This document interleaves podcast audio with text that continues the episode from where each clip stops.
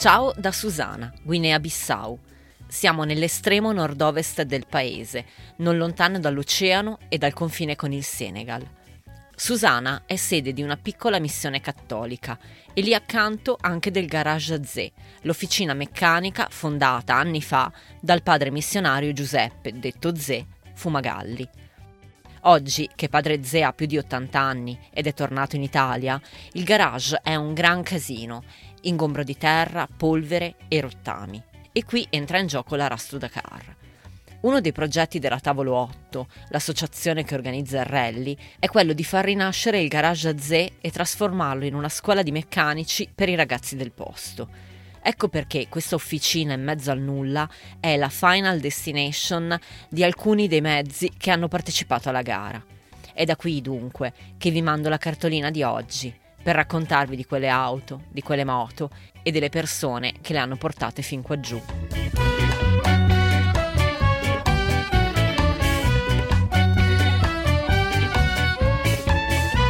State ascoltando Saluti e Baci, il podcast che vi manda le cartoline dei luoghi più belli del mondo.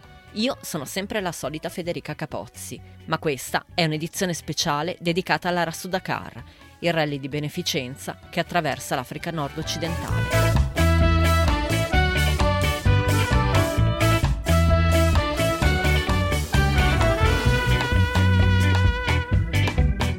A febbraio duemilaventitré capitiamo per caso in un panificio di paese e la prima cosa che salta all'occhio è chiaramente questa panda abbandonata a se stessa.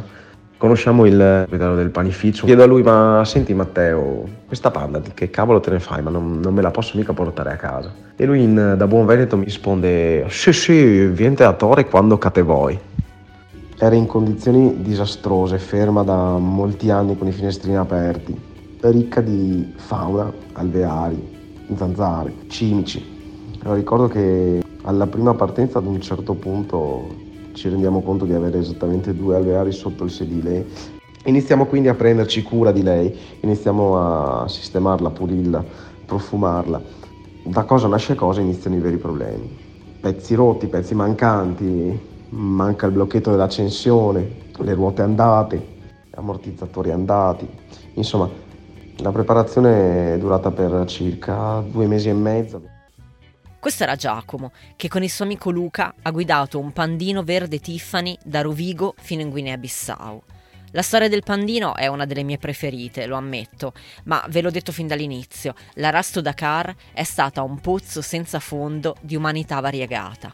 Eravamo una cinquantina di persone, ognuno di noi, io credo, era lì per una ragione diversa. Avventura, beneficenza, goliardia, qualcuno forse anche per sbaglio. Ogni volta che qualcuno mi raccontava qualcosa, un aneddoto, un'emozione, era come aprire una finestrella e sbirciare nel suo mondo, come fare un viaggio nel viaggio.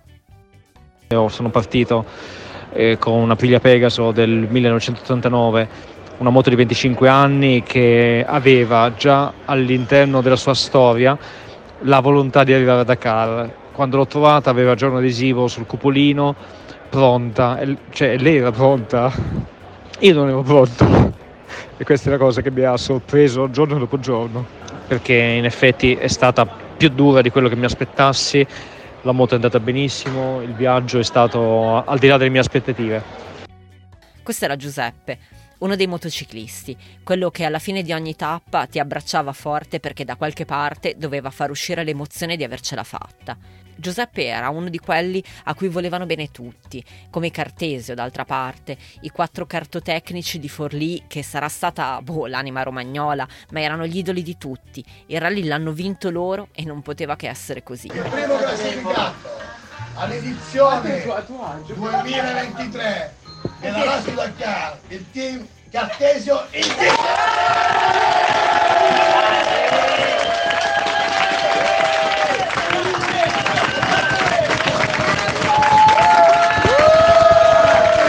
Cartesio, Cartesio, Cartesio, Cartesio, Cartesio, Cartesio. Sono tante le persone che si sono conquistate un posto nel mio personalissimo almanacco dei ricordi.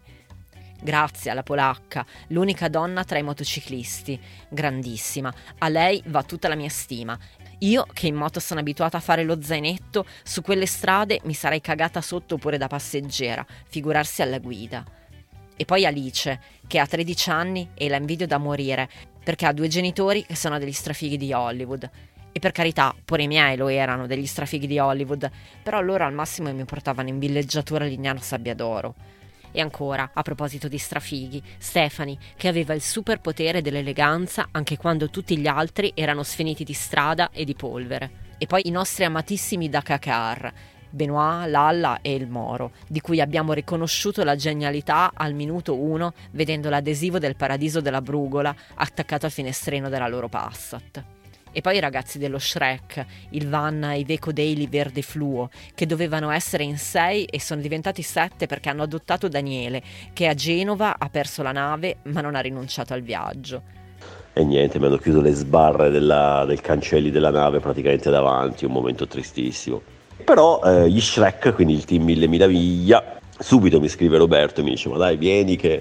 che sta nel nostro furgone, non c'è problema. Tra l'altro tre di loro erano un po' malati, quindi anziché venire in nave sono venuti in aereo. Eh, io mi sono unito a loro e ho iniziato, diciamo, questa avventura in maniera diversa, ed è stato bellissimo perché i ragazzi mi hanno adottato per questa avventura e poi ho dovuto sopportarmi perché eh, io faccio casino tutto il tempo. Dani parla tantissimo, senza di lui la Rasto Dakar sarebbe stata molto più silenziosa. Ne sarebbe stata la stessa senza Nello e Angelo, i due pugliesi che sono partiti col furgone carico di panettoni e non ci hanno fatto mancare niente, dal caffè vero alla Nutella alla musica italiana sparata a palla nella sera guineiana.